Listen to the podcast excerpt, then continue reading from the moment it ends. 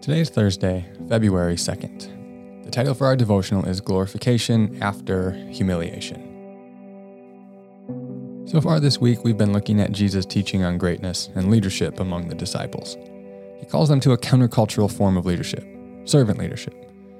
At the end of this teaching, Jesus makes a curious statement that we often overlook, at least I do. Luke 22, 24 to 30. We're going to read a couple more verses than we have been the rest of the week. A dispute also arose among them as to which of them was considered to be the greatest. Jesus said to them, The kings of the Gentiles lord it over them, and those who exercise authority over them call themselves benefactors. But you are not to be like that. Instead, the greatest among you should be like the youngest, and the one who rules like the one who serves. For who is greater, the one who is at the table or the one who serves? Is it not the one who is at the table? But I am among you as one who serves. You are those who have stood by me in my trials, and I confer on you a kingdom just as my Father conferred one on me, so that you may eat and drink at my table in my kingdom and sit on thrones, judging the twelve tribes of Israel. In verses 28 to 30, Jesus tells his disciples that they will reign with him in his kingdom. They eat and drink at his table. They will judge the 12 tribes of Israel, the people of God. Just as we saw with Jesus, his humiliation led to his glorification. So it will be with his disciples. They have stood by Jesus in his trials. They remained faithful to him. They suffered with him, although imperfectly, in his ministry and the early years of the church. They all were persecuted and died as martyrs or exiles. They were humiliated, like Jesus. Like Jesus, they will then be glorified in the new heaven and the new earth. Revelation 4 4 says, Surrounding the, t- the throne were 24 other thrones, and seated on them were 24 elders they were dressed in white and had crowns of gold on their heads. Presumably, the 24 elders are the 12 sons of Jacob and the 12 disciples of Jesus. This is why Acts begins with the disciples choosing Matthias to replace Judas among the 12. 12 is an important number reflecting God's kingdom rule and authority. In their lives, the 12 disciples suffered for remaining faithful to Jesus. In the new creation, they will reign with Jesus. Peter, the de facto leader of the early church, teaches this lesson to the churches of the diaspora. 1 Peter 5 1 through 11. When I first came to this text, I tried just picking out little pieces of it, but the whole thing is so good on this topic. Peter says, To the elders among you, I appeal as a fellow elder and witness of Christ's sufferings, who also will share in his glory to be revealed.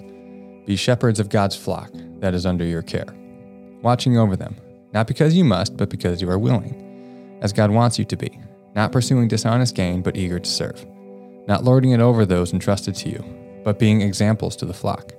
And when the chief shepherd appears, you will receive the crown of glory that will never fade away.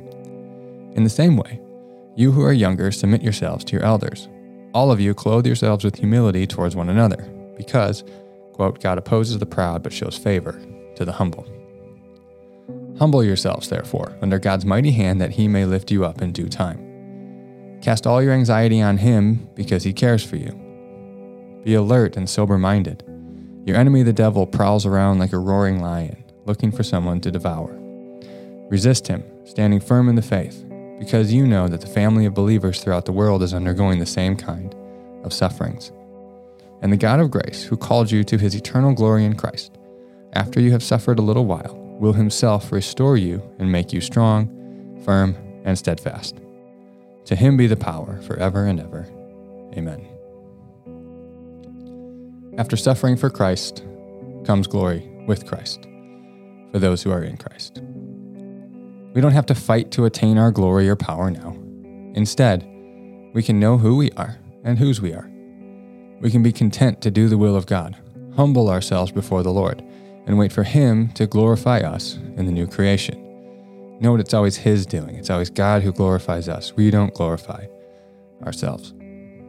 This is the hope of the Christian life. And note how, again, Peter's writing to a group of people who are suffering persecution, and he has no shame about holding out the glory that awaits them in the new creation with Christ. It's not produced on their own by themselves, it is given to them by God, but he has no shame about holding that out. With this theology of knowing that what awaits us in the glorification and the new creation, we can be humble people. We can serve one another in love.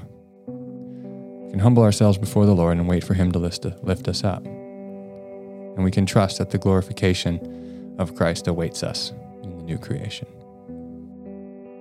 For some additional content, I've linked you to a quote from C.S. Lewis in The Weight of Glory, where he's speaking about our desires and our longings and the experiences of things like nostalgia or beauty or uh, romanticism. He talks about and how the, what they really are is just taste, foretastes of the glory of the new, that we will experience in the new creation. It's a long quote, so I'm not going to read the whole thing here. I'm just going to encourage you to head over to the devotional page to read it there because we're already getting long on time here. But for reflection, imagine yourself in the glory of the new creation. Imagine a world without sin and decay, without pain and suffering. Imagine being in the fullness of God's presence, seeing Jesus face to face. Imagine the unity among one another. Just do your best to put yourself in the place of imagining the glory of the new creation with Christ and what awaits us. And when we do so, we're free to then serve one another in love